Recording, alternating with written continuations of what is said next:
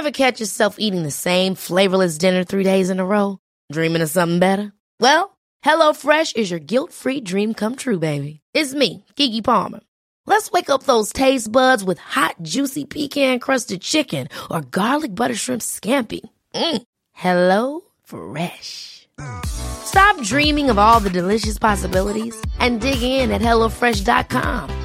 Let's get this dinner party started.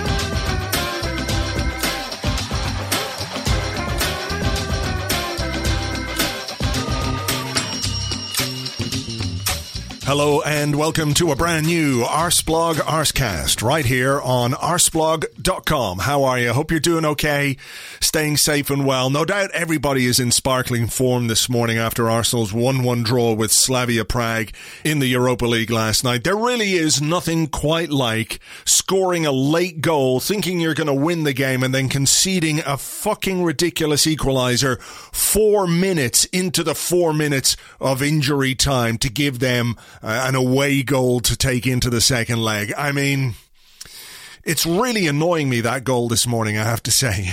Normally, the cold light of day allows me to rationalize things, but that goal, the way it happened, the the needlessness of it, it's just so irritating in a particularly irritating season. Every time is like having an itch, and every time you scratch the itch, you get a more itchy itch somewhere else and in a more difficult place to scratch. It's uh, last night was not good at all, and I know we had chances to win the game, and we should have taken those chances, and it would have been different if we'd scored. But you know, we didn't. And that seems to be a bit of a recurring theme. So look, uh, you know, rather than me going off on one here in the opening part of the podcast, because the game took place last night, uh, we're obviously not recording until uh, today, Friday, and we might as well get straight into it and uh, bring in our guest. As always, I'm delighted to welcome to the show Philippe Auclair. Hi, Philippe. Uh, good morning to you, Andrew. This, I, I'm interested to have this discussion. We've been having some uh, very uh, non-plus small talk off mic, which has consisted of both of us going. Phew, and just making strange noises at each other as we uh, try and come to terms with what it is we're going to talk about. I think we should probably separate it into two sections, if you like, because okay. I think there are some broad issues that we uh, should discuss and are up for mm-hmm. discussion because of what's going on. And then, of course, there is the very specific uh, issue of last night and last night's game and, and the various issues that have arisen from that. So I think that's where we start. And I'm curious as to your your gut feeling about last night because, you know, objectively you could say we had chances to score, chances to win the game, mm. good chances to win the game. I think most people would acknowledge that there are times when we have played worse this season and, and been a lot less, um, okay, I'm not saying we were good, but we've definitely been worse in the past. But that game to me felt perhaps more damaging than any other so far this season. So I'm curious as to what your gut feeling about what happened last night is.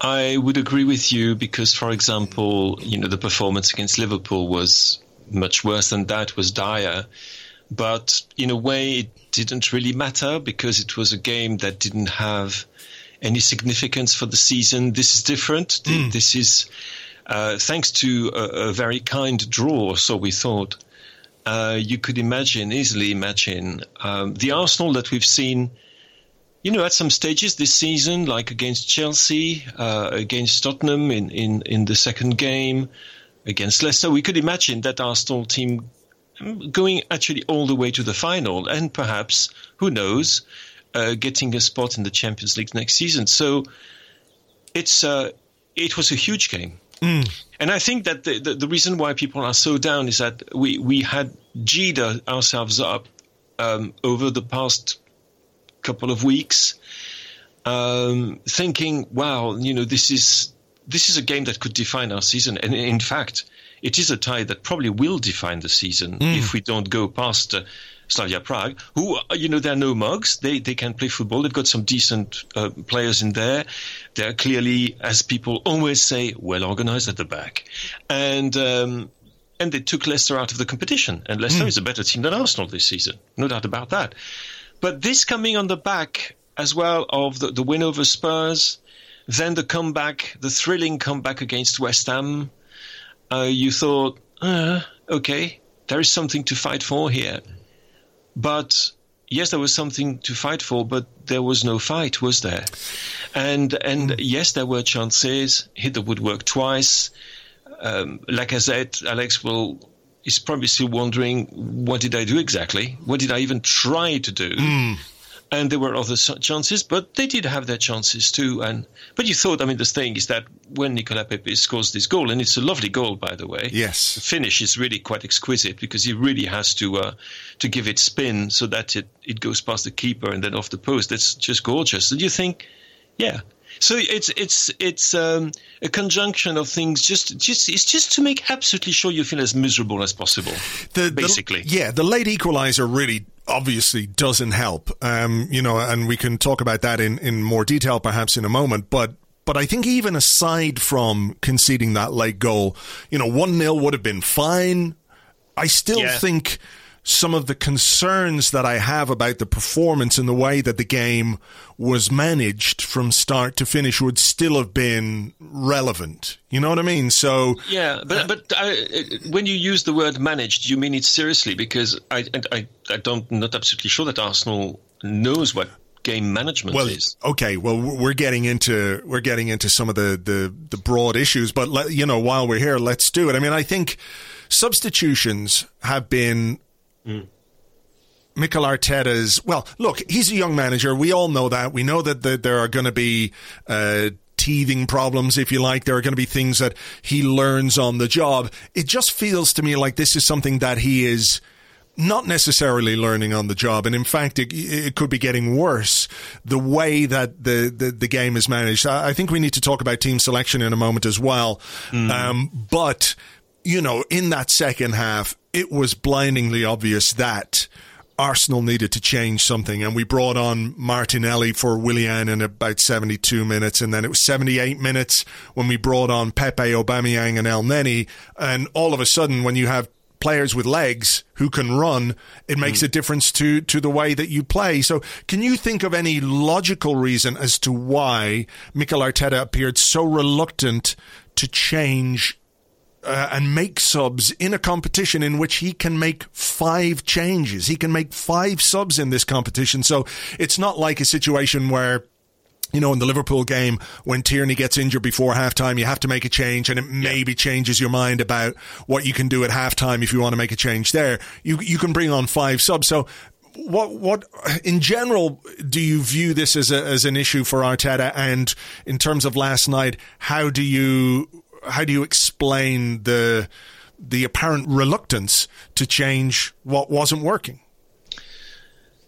That's uh, that's a lot. This is perhaps time for one of those pauses with strange grunts. um, I I was, I think, like everybody else, I was not chomping at the bit. I was jumping up and down, thinking, well, what is he waiting for?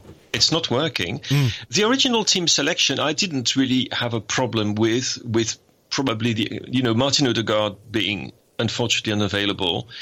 Uh, of course, the bone of contention being carrying on picking Willian on the left and not Gabi Martinelli. Uh, but there you go. What about but, what about Lacazette up front in, in place of Aubameyang? Well, I mean, the way the way Bang Bang has been playing of late, uh, you can understand that he's not.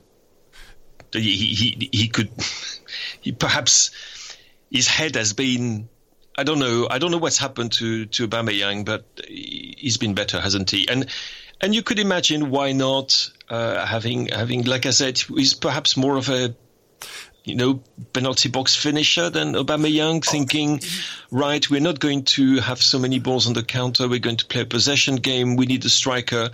He does more work as well, uh, defensive work and pressing work normally than than Aubameyang does. So there, I don't have a big big problem with that. I do have a big problem with what happened um, during the game, where it okay. was obvious it was not working. That some players were having an absolutely awful night. I mean, Thomas Partey, I love that player. He's, he's, a wonderful player, but honestly, perhaps his worst game ever. Uh, Willian hit the post, the outside of the post. Yeah, fine. But apart from that, didn't contribute anything. Mm. Slows the game down. When he receives the ball, never passes it straight away, never tried to go past his player. I tried a little bit in the second half when he realized I think it was going to be pulled off. But, um, you know, I mean, there are so, so many things, and, and some decisions are, well, yes, I mean, are flabbergasting, really. Yeah, um, I mean, um, can I just. And it's the lateness. I mean, 73rd, 77th, and 88th minute. Yeah. And, and, and the last one, perhaps, is the most shocking. Why take Emile Smith Rowe and put Dani Ceballos. I mean, I, I, I, still haven't understood. You will tell me, in the great scheme of things, it's just a detail. Um, it, it's just a detail, but it's just it didn't make any sense. Mm. And it, it was also a signal, and I hate that, and we're going to come to that. I know at length. It was a signal. Oh, I'm taking out, taking off the most creative of my players to put up somebody whom I think can do a bit of defending. Mm. I'm, it's 88 minutes. It's the Pascal Cygan substitution, the one that always had us quaking in our boots. Yeah. I mean, can I just come back to the Lacazette thing? Because, you know, you make a point about him being picked as a, a penalty box striker and what have you. Yeah. But, but does that not require him to actually play in the penalty box. There was so many occasions when he wasn't there. And Philippe, there was a moment in this game which was unbelievable. It was jaw dropping.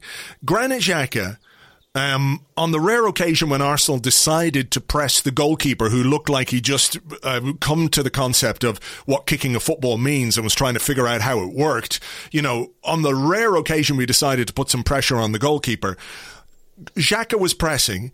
They hoofed the ball upfield, and there, like some kind of miniature Franz Beckenbauer, between the two central defenders, was our sweeper, Alexandre Lacazette.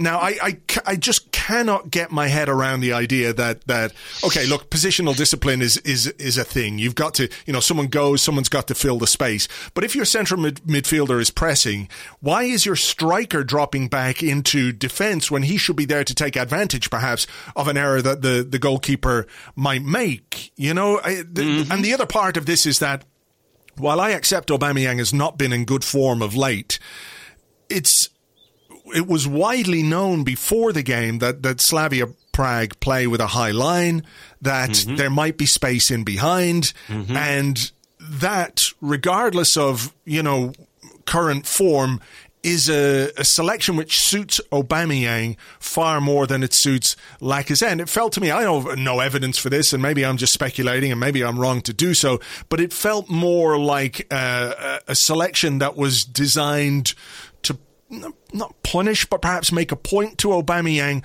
rather than being the right one for the game that we were trying to win. As in telling your captain, we're playing the most important game of yeah. the season, you're not part of it. Yeah. Yeah, after having him, made him sign um, a contract, which, yeah. you know, with bonuses and loyalty bonus and signing on fee makes him, I think, the second highest paid player in the Premier League. Yeah, that's a strange message to put across. I was just trying to Mm. You know, to try to make the case for. The, I was being the devil's advocate here because, I'm, sure. I, you know, I, I, I, agree with you. I'm just trying to find some logic, and there there is an element of logic. You could even say that there is an element of logic by telling a player who hasn't been exactly pulling in the right direction, "Listen, my friend, we can do without you, and we'll show you that we can sure. win without you." So now, you know, um, you've you got to win, though. I, I, I, agree with you, um, but the thing is, it, the, the first half was painful Mm-hmm. But we've got almost used to the pain. It, it, it was one of those, um, you know, it's like going to the to the hygienist rather than to the dentist without anesthetist. you know, if you say the hygienist, it's unpleasant, but you know, yeah, on. you can cope. You can cope. Uh, the dentist without the anesthetic, that's de- dead unpleasant. Uh, and and the first half was getting the tooth ready to be pulled, and the second half was having your teeth your tooth pulled, and and um, mm. so I come back to the substitutions and the timing of them. Don't you have the feeling that when you wait so long for, to make the substitutions, is because you don't know what you're doing, and and you don't quite understand what the hell is going on. On one hand, you know, you think uh, we've created chances, um, but we've hit the woodwork twice So maybe we're doing something okay. So let's keep it going for a little bit longer. Oh shit, it's not working. We'd better do something. Mm. And then suddenly, within uh, you know five minutes, but past the 70th minute, you make four substitutions, which, by the way, work. Yeah. Kind of work. Kind yeah, of work, yeah, yeah, yeah. We scored. Because, yeah, and we scored. And also, I thought that Aubameyang actually really looked up for it to start with. I mean, the way he was fighting for the balls and, and, and, and the way, which he doesn't always do. Pepe was very lively. Uh, Elneny is Elneny. He will, you know, he's a 6.5 out of 10 kind of player. Uh, but it's better than a player who can be a 9 and was a 3 uh, on the night, mm. that is Thomas Partey. So, you know, they made sense. But why wait so long? And, and, and why this extraordinary I know we've talked about it before, and, and probably we should submit this to the lawyers, but why is Willian playing?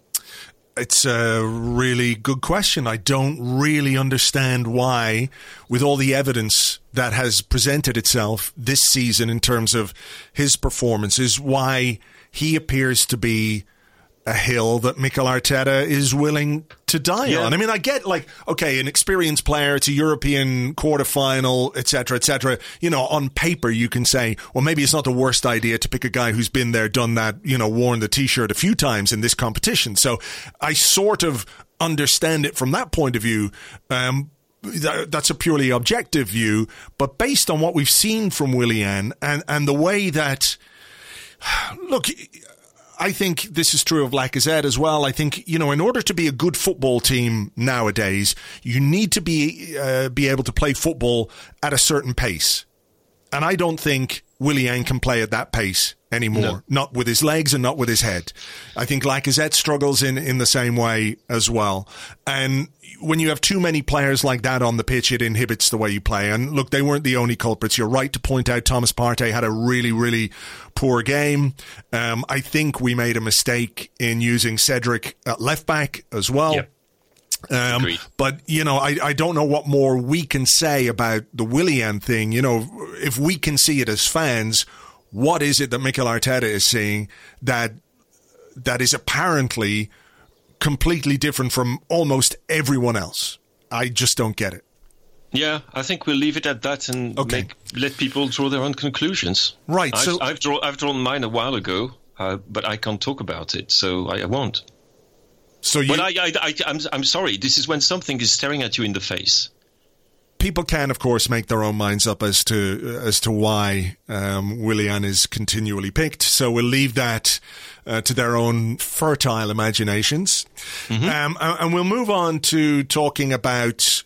Uh, I suppose another aspect of game management is how you control a game when you finally get the goal that you're looking for. And and you're right, it was a really good goal. Uh, Aubameyang I think won it well in midfield. Yes. Um, he didn't get the ball initially, but won it back.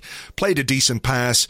And when I spoke about pace earlier, that's what I'm talking about. You know, with Nicolas Pepe on the charge at warp speed, you know, the defender could not catch him. The finish is incredible.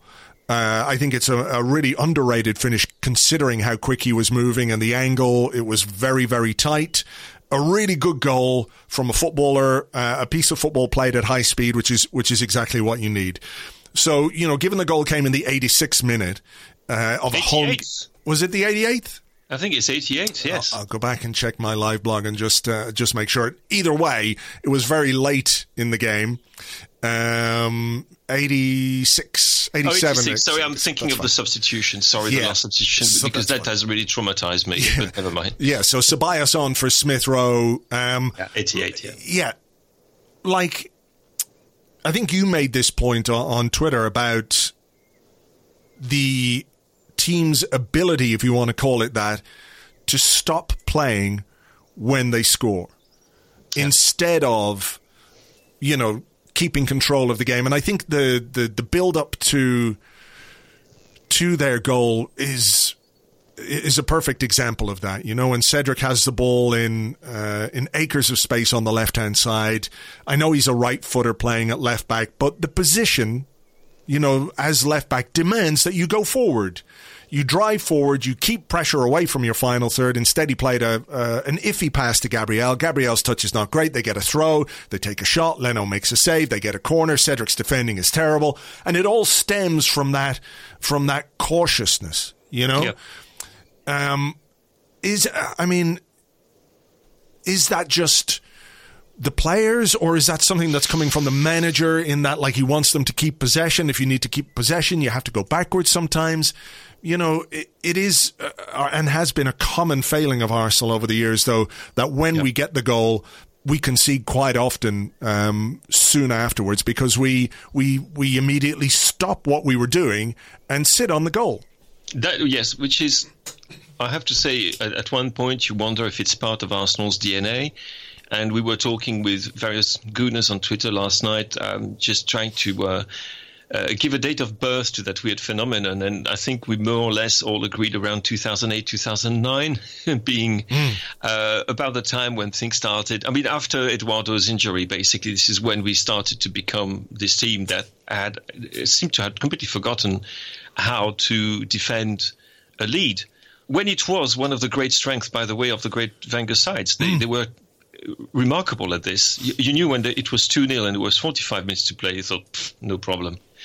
Um, and the, it's gone to the reverse. And um, so part of it is a culture within the club uh, for the players who've been there for a while, who've been there, mm. experienced this um, feeling of insecurity which goes through the team uh, like a, a chill up the spine of the supporters who are watching it. It's something which immediately finds all the ramifications in an instant. Um, and so partly there's that. But the, the, the character of the players as well must be questioned because it there was nobody who was really trying to say to the others, guys, you know, can we go up the pitch a little bit? Maybe it's not a good idea to defend our 20 yards or to keep passing the ball backwards when we've got perfectly decent forward balls to play. Mm. And then it's the manager. The signals is sent, the instructions is given, uh, because I would imagine that you know when you prepare a game, you prepare scenarios as well, so that if we open the scoring, this is what we've got to do. Mm. If we turn it up, you know you prepare those scenarios. If we go behind, this is what we do.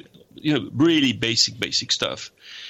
But um, there was an element of, I mean, it, it, what is extraordinary as well is that if you remember, I don't have the exact phase of play which happened after, the, just after the goal was kicked, but I think within 15 seconds, I'd gone from a state of uh, almost happiness, or certainly relief, to a state of worry, uh, which was not just the habit of worry, but because I could see that they were trying to delay a throw in.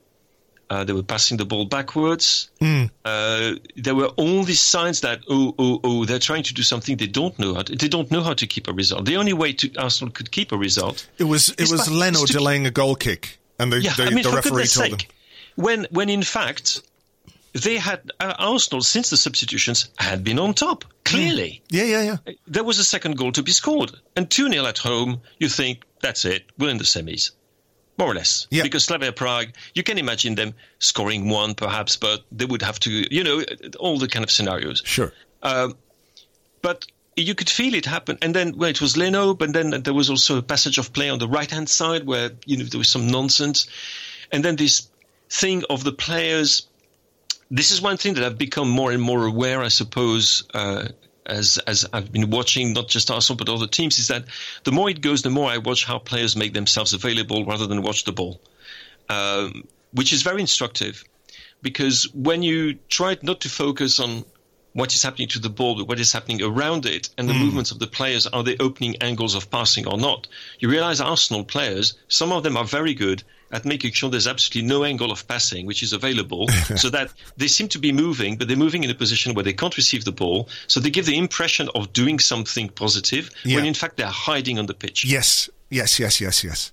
Yeah. So you know exactly what I'm talking yeah, about. Yeah. And, and I'm afraid that when you concentrate on that, you see the difference, like suddenly from one minute to the next. Before that, when it's nil nil, we're going for it and, and we're genuinely trying to, to play football and we are playing some football. The minute we score, we go into this weird mode when it's basically this is the last place I want to be on.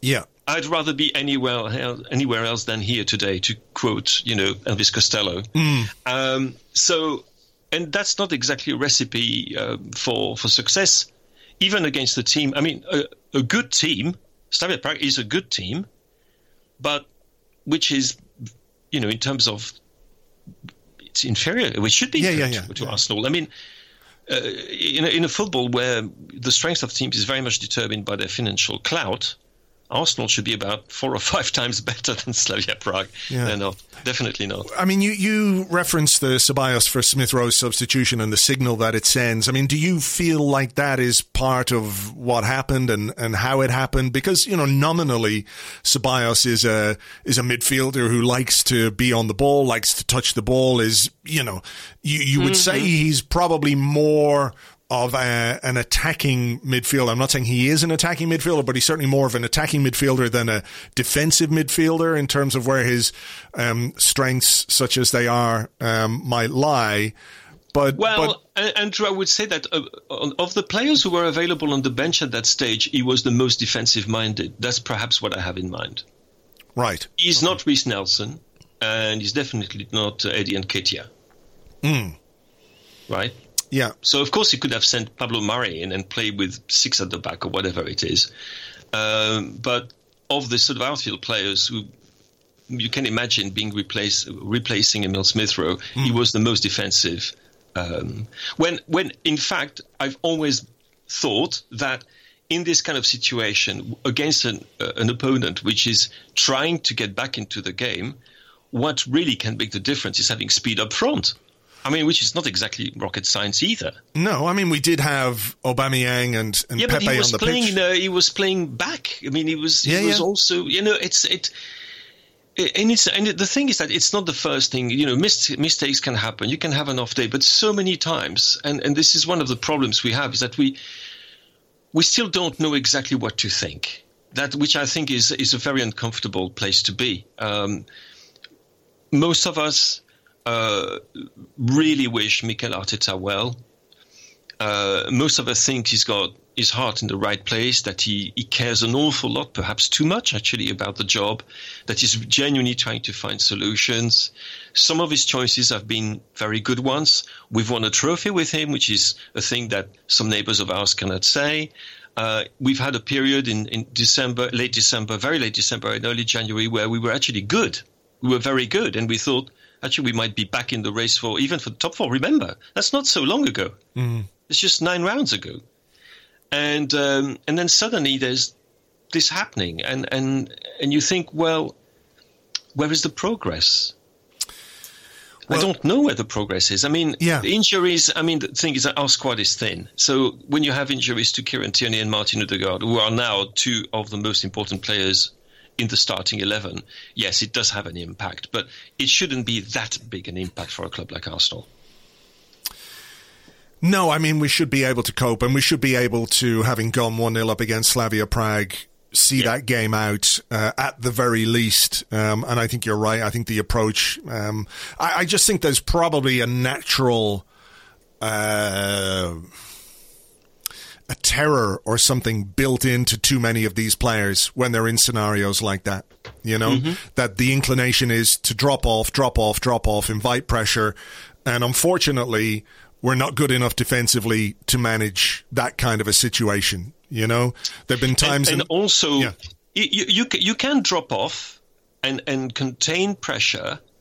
If you first of all you need to know how to do this, and it's an art form, and then you've got to be able when you finally get the ball back, which you do when you're defending, to do something else than hoofing it 30 yards down the pitch blindly, so it comes back immediately to you. yeah, it's it's panic. And that's one isn't it? thing that Arteta, I thought, had worked on is the fact playing from the back.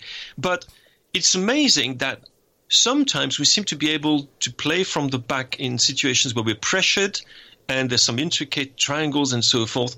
And and but then last night any kind of order went out of the window. It, it was extraordinary. People were hoofing, you know, just hoofing the ball. I mean, it's, It's yeah, crazy. it is. And like uh, Bernd Leno played 17 long balls last night. And they were long. They were long. Yeah, yeah, long, long, long. Because I heard Arteta shout at him at one point. Um, he was shouting at him to to hit it towards uh, Nicolas Pepe. I think you know this was late in the game. He wanted the the goal kick to be angled, but from the start, you know, even that in itself, doesn't it? It, it sort of hints to a. Not a, a betrayal is the wrong word, but a compromising of the principles that Arteta spoke about, and and you know, these are things, you know, when he spoke, it's a few months ago now, somebody said to him, um, you know, are, are you worried when your team plays it out from the back? And he said, no, I'm not worried. I'm more worried when we kick it long because the ball just comes back to you and you don't have any control. So, you know, this sort of compromising of, of the principles, which I think are, are reasonable ones, are good ones. If that's the way you want to play, play that way. You know, play that way and do it consti- consistently. It speaks to a kind of, if we talk about the players um, you know, in a in a scenario where they're sitting deep, Arteta in a scenario where he's planning for a game, it's it's almost the equivalent of that, isn't it? It's like, okay, you know, take the easy option here. Yep. Um, yes, and um, and it comes. I mean, you talk about playing from the back, and the same goes about what's ha- what's happening on the other side of the pitch, which is the pressing, which was as disorganized. I mean, if you can call that pressing, it was people running about, you know, like a, a, a fly who's been, you know, under a upturned glass. Yeah, just yeah. Flying in every direction, trying to find a way out, and there is none. And th- which is ridiculous. And you, you, you can't press like that. And actually, w- were we supposed to press or not press? I, I'm not too clear about that. Do you think we were pressing or not pressing? And that some players had forgotten, oh no, we're not pressing tonight. Yeah. And uh, It's yeah, I mean, it was hard to know, wasn't it? Because you know there were times where I was standing looking at this goalkeeper, trying to figure out like, oh, foot, ball, what do I do here? Oh, I think I'll clump it over this way and see what happens. And I know he was making unforced errors, but I wonder if we had forced some more errors from him. But you know, I think this again is is you know when you have a, a striker like Lacazette, who, with the greatest of respect, is not you know the most um, physically capable, the most fit. You know, he's had issues since he arrived with lasting the ninety minutes, and I do wonder if part of his um, lack of pressing is to sort of conserve energy for later stages of the game in case he's needed. You know, he's not somebody so who's you going could to you could call him Lacazette. Lack of zest indeed i mean we can laugh but it's you know it's also it's also a bit kind of sad in a way and i don't mean just for him i mean for us that you know this this is not what we're reduced to but this is we're we're having to compromise the way that we apparently want to play um, because the manager wants to send a message to his captain and he's picking an inferior goal scorer in a game which doesn't really suit him and which suits the other guy. And I get sometimes as a manager you need to send a message and you need you need to set standards and, and all of those things. But ultimately, you know, do you not um, earn your chops as a manager in terms of you know how the players view you and how you are viewed as a manager by results rather than you know how strict you are as a as a headmaster if you like you know Now, the thing obviously is that we might, if we were recording this next Friday, we might have a completely different Of uh, point of view on everything after Arsenal's 6 1 victory uh, in Prague. And suddenly, oh, I know, you've got, you've got to believe somehow somehow yes somehow. But uh, the fact is, uh, as as the op- opposition gets better, which of course it, it does when you progress through the tournament, because we're still progressing through the tournament, unlike some others. Um, you this kind of inconsist- inconsistency and imperfections are being picked on. Uh, they already had against Olympiacos. I thought we were actually extremely lucky over the two legs, to be absolutely honest with you. Um, and uh, it's and you, you can't really see the way that it's going to improve much um, because it's such a bizarre squad.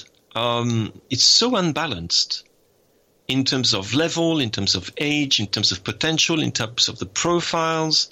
You don't really know how it is built and for which purpose.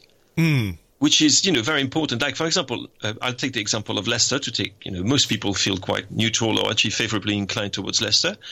It's fairly obvious that there is, a, in terms of what they've recruited, the players they've got, both on the pitch and on the bench, they've got a style of play which is very well defined, and they have players who fit in this type of play. All of them, absolutely all of them. Uh, it's a very basically it's what's called a well balanced squad. Ours is bizarre. Mm. It is really bizarre because do we favor dynamic defenders? Uh, do we favor uh, players who are good at distributing from the back? Do we favor ball playing midfielders? Do we favor? Uh, I, I, don't know. From one game to the next, I I don't really know actually what we stand for. Uh, and we've got some, you know, we've got some decent players, and also there are so many mysteries. I mean, it's uh, you've got players who are in their thirties, and then you've got Odegaard, um, Saka, and Smith Rowe and Tierney, whom people would say are probably the four great satisfactions of our season, um, mm. well, well, only starting their, their career. But actually, like even even Saka, who, who absolutely adore, didn't have a good game yesterday. He really didn't. He was very imprecise in some of his passing. Mm. He wasn't quite. He's still capable of going past, you know, past his man or past two or past three, but he was not quite as, uh, you know, magnificently wonderful or wonderfully magnificent as he's been for part of the season. He might be a bit tired as well, which mm. is perfectly explainable. But I, I, that's one of you know the, you, we don't know where we're going. The, the results actually show that we we have some moments where we look the part. Oh, the moment where we look a completely different part, which is not a good one, um, and where we look like the villain, uh, or the dustbin the, in the corner of the house, and and we don't we don't have that, and you don't get the feeling that there is some kind of plan in place, mm. be it in terms of recruitment. So, because on one hand, yes, you you get Tierney and you get Saka to sign a, a, a, new deal, but on the other hand, you extend David Luiz's deal, which, by the way, I've got no problems with. Actually, we've missed David Luiz last night. I thought. Well, and, I mean, I think that's uh, that's a you know. Uh, that in itself is a microcosm of where we are. That David Luiz, at nearly 34 years of age, and, and with the errors that he has made in his short time at the club, and you know, I think he's been decent in the last couple of months. You know, is yes, probably our best central defender. So that is, that yes. is that is um, that tells you something. Uh, you know, I think you're right to say that the, the squad is weird, and and the other thing I would say is that you know if I'm concerned about Mikel Arteta being uh, a slow learner when it comes to in-game management. You know, you referenced that period over December, January, where mm-hmm. we looked good, and yeah. we looked good for the most part with Smith Rowe, Saka, Odegaard, and a striker. And I accept that Lacazette played his part in some of those games, but you know, an Aubameyang kind of striker really suits having those three technical players behind him. Yep. And and why I know that there are injuries and, and Odegaard wasn't fit for today, and maybe it would have all been different if he'd played yesterday and, and everything else. But you know that that really seems to me to be the thing that we should be leaning into. Like that is our blueprint. And if if Odegaard is not available, you've got Smith Rowe to play that part, and then exactly. you've got someone like Martinelli on the left hand side. Like use what can be better. Don't keep using the things which have been and continue to be bad. I, you know, but I, I, all I can say is that mm. I'm, I'm sitting listening to you, thinking, yes, I'm nodding like a, like a, a, you know like one of those dogs at the back of a, a window seat you know. And uh, stupidly uh, but i entirely agree with you. And again that's got to do with the fact of uh, uh arsenal having a very fluid identity. Yes. Uh, uh, which is basically close to no identity. And what is frustrating is that there was one point this season, again, where we thought, actually, this is the, st- you know, we were all actually quite chirpy at the time because we thought, eh, okay, we won't make the top four, but we're going in the right direction. Mm. And that's, that's what's great. And it's actually quite exciting to see young players who come from the club doing well, I was genuinely happy to see uh, Odegaard uh, arrive at the club. I still am very happy, and I hope we can keep him somehow. But again, there is perhaps a an unnatural uh, penchant for caution in in Mikel Arteta, uh, which he's going to have to fight against. And I don't know if it's part of his education at the David Moyes School of Managing Games. Uh, I don't think it was he learned that with Pep Guardiola. Maybe that's his personality. Maybe that's his conviction. He believes in caution. Uh, but what was understandable when you arrived, when it was a building site basically, and it really needed to have some you know structure built into the team. Mm.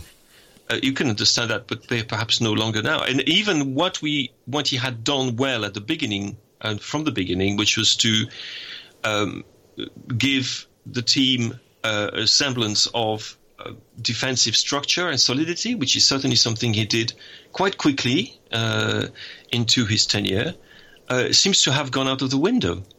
Mm. So it's odd because we've yeah. lost something we thought we were on the verge of acquiring and at the same time, the other thing we thought that we were acquiring, perhaps at the cost of some defensive solidity, um, we've lost that too. And so, or we certainly it looked that way yesterday. I won't even refer to the game uh, against Liverpool, which was just so shocking that, you know, and against a, what is clearly a poor and knackered Liverpool team, we were rubbish, mm. absolutely rubbish. Um, so what to what what next? Okay, well, what Sheffield, Sheffield, United, yeah, who are relegated. Okay, how are we going to prepare that? Thinking, well, that's a good game to win for starters. That would be a good thing to win a game. Or are we going to go? Oh, we've got this return game which we must win. Mm-hmm. Uh, well, okay, we could be too old, but we must win. Uh, and in Prague on Thursday. So what do we do? Yeah, I mean, it is whatever eggs are left in our season, they're all in the Europa League basket. There's no two ways yep. about that. And then it is finding the balance between, okay, we need to win a game and, you know, build a little bit of confidence and momentum because those things are actually important in football. But how do you pick a team, you know, that, that might end up with an injury or two that could uh, mm. hinder your chances for next week. But look, I think that's something we might, um, you know, discuss on the side and on the podcast a little bit later in in the week. I wanted to broaden this out because you talked about yeah. a plan, and you talked about, um, you know, the apparent lack of a plan, and I, I'm I'm just I'm really interested in the wider discussion around what the club are going to do and what the club should do because you know uh, it's very difficult in a Premier League season when you have lost 12 games, you're sitting mm-hmm. mid table, you haven't made any improvement, to make any substantive case for the manager to stay in, in those circumstances. However, there is a context to this season and what's happened since Mikel Arteta has taken over. COVID, the pandemic, the finances, yeah. all of those things, you, you can't ignore them. And I'm not saying they're excuses, but you can't ignore them.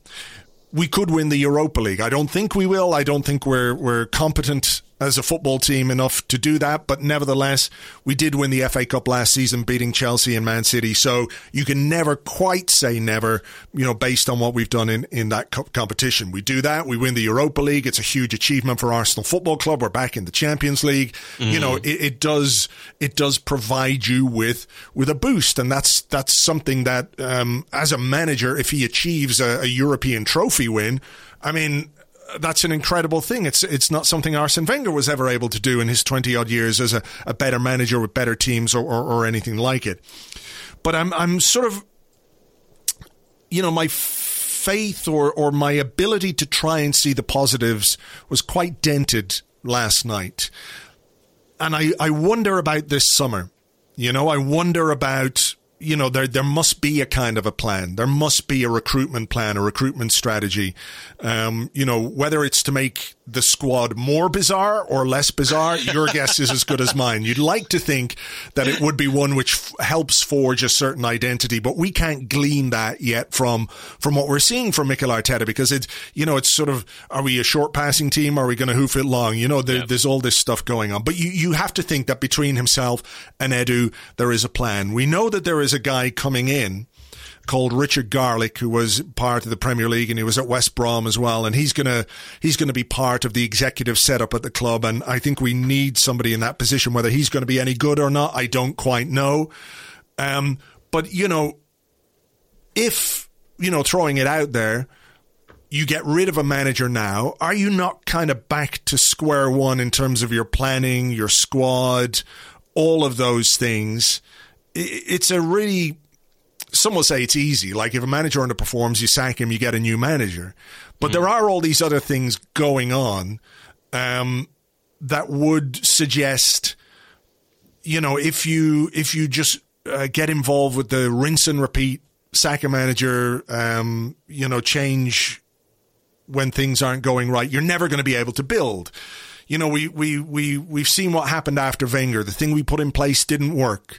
When Mislintat, Gazidis left, uh, Mislintat forced out, Sanllehi took over, Sanllehi did things that he did, you know, the vulture circled, etc., etc. And you need somebody you know, to put that right. You know, I think anybody would say you need somebody to come in and build something and build a structure and put that right. And Mikel Arteta talks about that. And that's, I think, why people have had um, a little more um, patience with what's been going on because th- I think most people can see you need to put that right. But yep. what if Mikel Arteta is just another, or if it's a mistake like the others? You know what I mean? Yes, um, I've. It's difficult. I, I, know it's a really it's, difficult it's, thing it's to an, answer. It's, it's, an impossible question to to answer. To honestly, um, because whether is the right, I I think the problem, and we've we've talked about this before. The problem is goes way beyond Mikel Arteta. Uh, the recruitment is obviously part of the problem. I mean, I'm not talking about Thomas Partey coming in because that was, you know, um, even though he was rubbish last night, he's a very fine player. Mm. I've got no problem with him being part of, of, the team. But the rest of the recruitment has been uh, strange, basically, and uh, that's got to change. But unfortunately, and uh, that's where the big problem is, um, we were part just of the super elite of European football up until, I would say, the mid 2010s. Okay, mm. we were part of the elite, the super, even the super elite, both in terms of uh, achievement. Even though we described de- decried those achievements at the time, perhaps didn't enjoy them as we should have done. Um, and also, most importantly, financially. Mm. Uh, I, I've, I've, I've come back to that, and the fact that Arsenal have are now out of the top 10 of the clubs with the biggest turnover on the planet when uh, that place was, you know, rock solid not that long ago. They've gone out. And I can tell you that, that given the, um, the kind of figures that I'm hearing, uh, in the background, we do not have obviously the figures for 20, um, 2020, 2021. Mm. But we are going to be affected by the pandemic far, far more than other clubs because we rely so much on matchday revenue and uh, revenues which you know derive from that that we're going to take a much bigger hit than other clubs who don't, mm. basically. So I can imagine that our 11th place in the Deloitte wage list is going to become the 14th or 15th come the year after that. And that when you go down in this particular type of competition, you sink unless you manage to um, to react very very quickly, and um, that that is my my main concern. My my concern goes way beyond the the fact that Arteta doesn't seem to have a settled idea of the way he wants to play. Uh, sure enough, you know it's been derailed at times by, by injuries and, and, and the like. But there's that. There's the lack of of, of direction at you know at club level. Certainly when it comes to uh, we, we do not have the same kind of structure in place as other better run clubs uh, do. Um, our owner is, you know, what is that to say that we haven't said a hundred times? Yeah, and and the structure, which you know, it's it can be okay to have an absentee owner and blah blah, as long as you've got a, a decent executive structure in place, and it doesn't seem perhaps to be the case yet. Um, I I do I, I, harp on quite a lot about that, but I do think that our relationship with a few so-called super agents is something which is totally out of order. Yes. and is and is uh, bad for the club. And I carry on like that. But it's the money, the money thing, Andrew, which really concerns me the most because we're looking at the moment. If we go out of the Europa League at the first season where we will not be taking part in the European tournament since 92-93. Just let that sink in. What it means in terms for the fans, for us fans, because we've taken these European nights, even the Europa League nights, for granted, and we've had some fantastic times mm. doing that. And it's great to have this kind of pressure on you, and it's great being able to talk about the game against Slavia Prague and thinking about perhaps going to the final or maybe not. It's great. Imagine what next season would be if we had no European football at mm. all. And I mean at all. This is our last chance. For the first time in 29 years. We were in a similar position last season as well. You know, Yeah. when the FA Cup represented our, our last chance of. Seize that chance, absolutely. Well done. Yeah, yeah. Well done. Well done, well done us. But um, we we we're not in an FA Cup final. We're not in a final yet. we're in the quarters. Oh, yeah, yeah, yeah, yeah. Listen, I'm-. I'm- No, I'm it's- taking it's nothing for granted. Things are are going to change. What I'm saying is that I'm looking at the the future, and that's that's all. All I'm doing right now is to to emphasize how important this tie is, and and hopefully the tie that comes that goes you know after that. Mm. This is how important it is, and and and when you produce a performance which is you know, uh, uh, lethargic for 45 minutes, decent uh, for about 20, and then completely fall apart at the end. You, you know, you can be you can be genuinely worried, and because once you get out, that's the problem. Is that there is no the fluidity that I was talking about in our identity. Uh, th- there is no such fluidity when it comes to uh, the uh, uh, your place in the hierarchy of European football. And the more it's going to go, the more it the more it's going to be set in stone. The clubs which are not haven't haven't managed to you know hook their car to that locomotive will find themselves in the station or in the knacker's yard. Uh, that's that's where we, they will find themselves because the more it's going to go, the more the powerful will be powerful. Yeah. And we are going the opposite way at the moment. So there, it's not too late, but there has to be a very very strong reaction and very quick reaction. Whether it is a change of manager, I don't necessarily think so. Whether recruitment will play a big part and uh, and I think uh, lighting loads of candles at Notre Dame might do the trick. Well, I, don't mean, know. this is what I was going to ask you. You know, it's it's not necessarily a question of what I would do or you would do or what anyone out there would do. It's what we think or what you think the club will do. So, you know, having come, you know, I I have to believe that there are plans, that there is lines of communication with the owners, that Yeah. there is a, an acceptance at every level that what is happening at this football club right now is not good enough for Arsenal. From the manager to the owners to the technical director to the players, that has to be the bottom line, an absolute fact of life. Mm-hmm. So, regardless of what happens in the Europa League, having committed thus far to Mikel Arteta's plans and rebuilding project, and you know there are things that have been done. You know, you think about what happened in January. Um, you know, paying players to go away is not the most um, sophisticated piece of business that a club has to do. But if you get rid of what was an unhealthy clique in your dressing room and in your training ground, that's a that's a positive thing, right? So they backed him in those sort of terms, and then you think this window, given that um, you know last window and, and last summer was absolutely derailed by the pandemic and everything else. You know, this window is is a part of it. So whether he wins the Europa League or not, whether we have European football or not, it feels to me like the club have committed um, to such an extent that they don't really have a choice other than to let it play out a bit longer. Yeah, and um, the thing is that the, the first season of the pandemic, well, yeah, the end of the 2019-2020 season, we didn't take such a big hit, um, financially speaking. We, we will have taken it this this season, and this will have a direct impact on, um, you know, on on the strength of recruitment because you know, in the past, we very often we have managed to get players because we were good at selling them to, or good, we were selling them. I can't think of many players we can sell at the moment.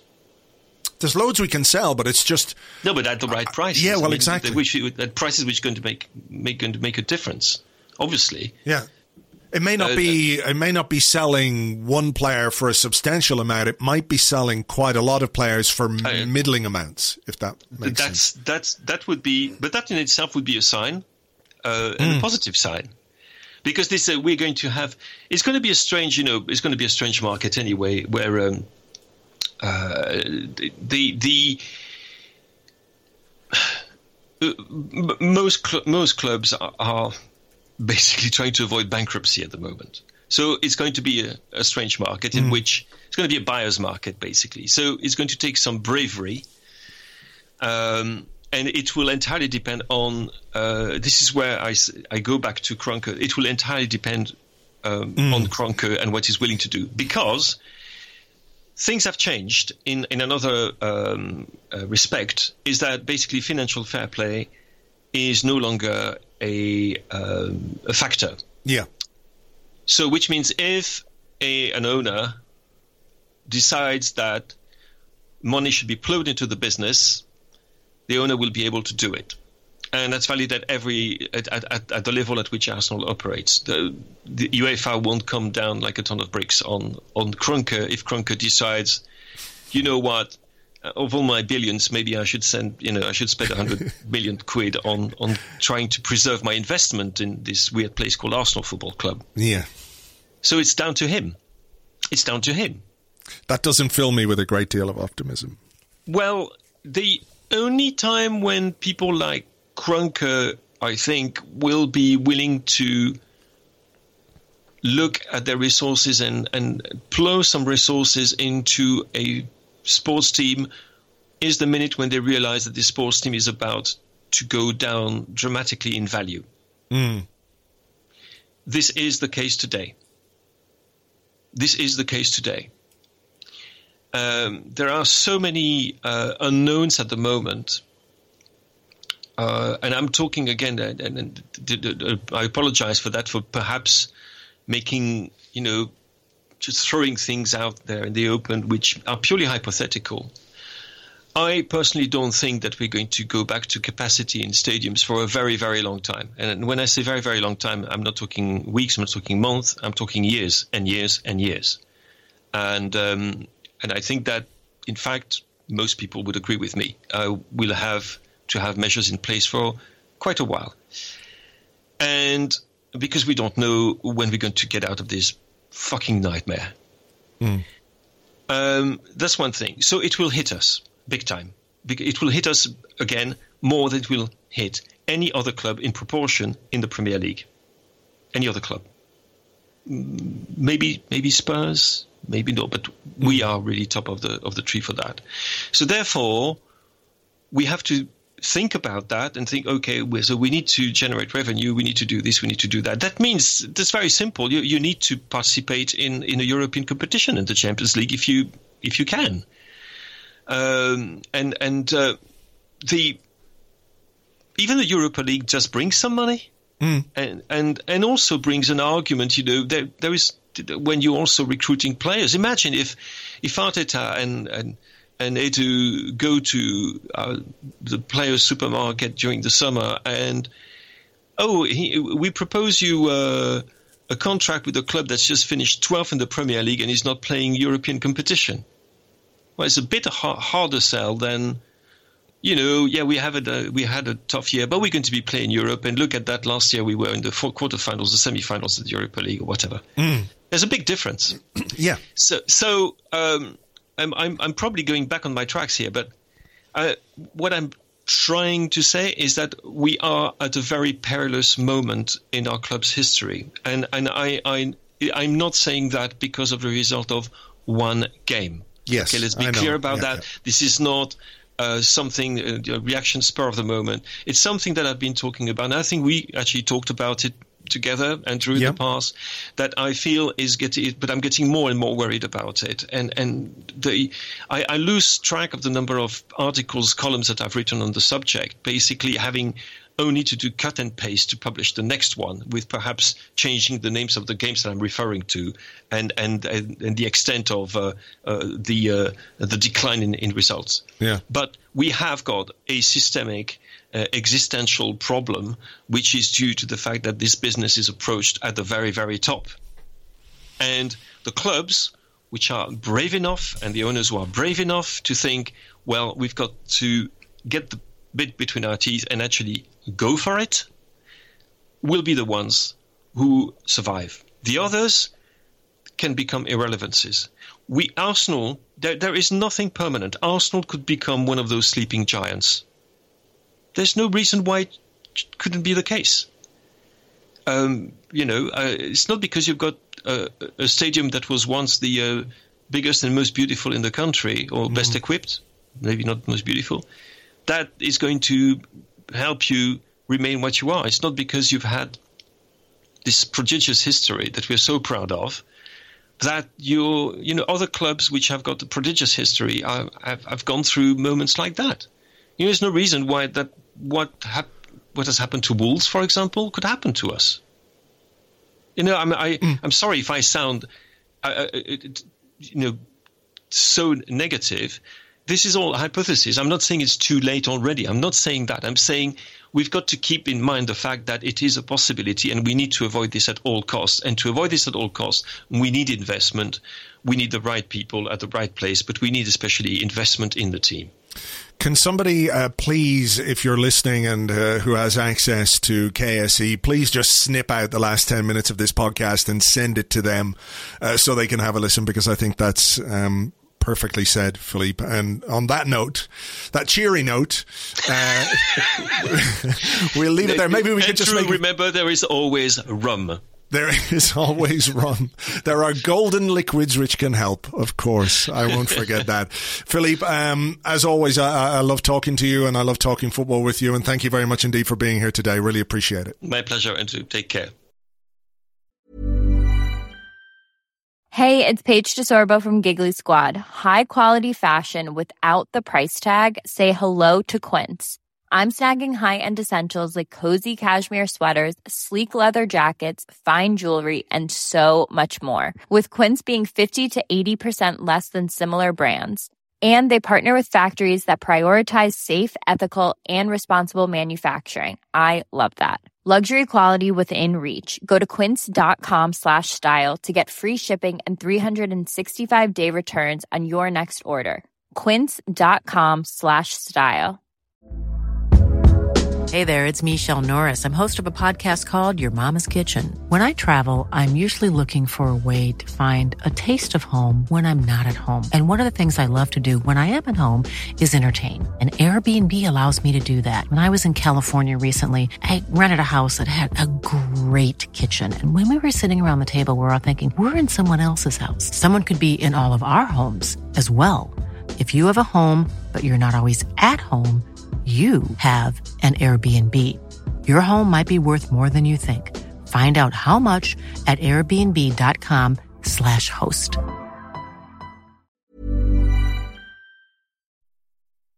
Well, there you go. There's a discussion and a half. Thank you as always to Philippe. You can find him on Twitter at Philippe Auclair, at Philippe Auclair. I'm not going to dally too much on uh, the rest of this podcast because uh, I want to get it out. It's uh, Friday coming up. Uh, on midday, so I want to get this out for people to listen to. We do have Sheffield United on Sunday, uh, Sunday evening. That that poxy time slot, which we've played four times so far this season and lost all those games as far as I'm aware. So hopefully we can make it fifth time lucky. That's a thing, isn't it? Five times? I don't know. Anyway, James and I will be here on Monday with an Arsecast Extra discussing whatever happens in that. And of course, we will be talking. Uh, Sheffield I will do a preview, a short preview podcast for Patreon. Uh, and we'll be looking ahead then next week to the return leg in Prague. What a big, big game that is going to be. Uh, in the meantime, thank you as always for being here. Thank you for listening. Thanks for your support and your comments and uh, emails and all the rest. It's hugely appreciated. Hope you can have a great weekend, one way or another. If Arsenal manage to win a game of football, that would certainly help. So let's hope they can do that, and I will catch you on the next one. Until then, take it easy. Cheers. Bye bye.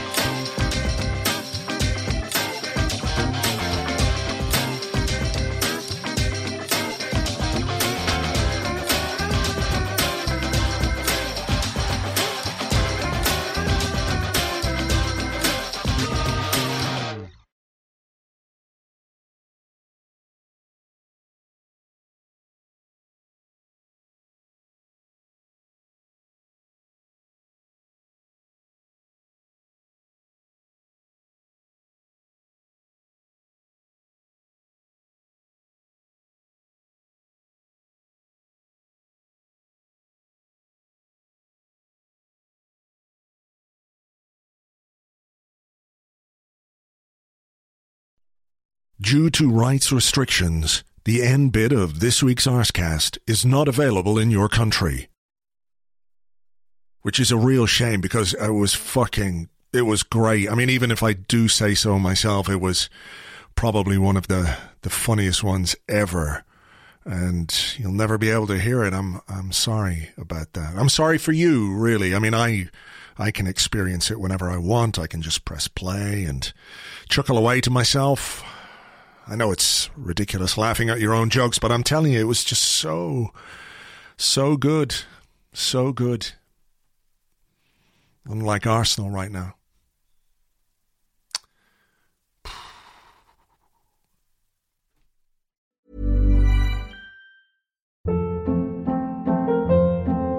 Hold up. What was that? Boring. No flavor. That was as bad as those leftovers you ate all week. Keke Palmer here, and it's time to say hello to something fresh and guilt-free. Hello Fresh. Jazz up dinner with pecan-crusted chicken or garlic butter shrimp scampi. Now that's music to my mouth. Hello Fresh. Let's get this dinner party started. Discover all the delicious possibilities at hellofresh.com.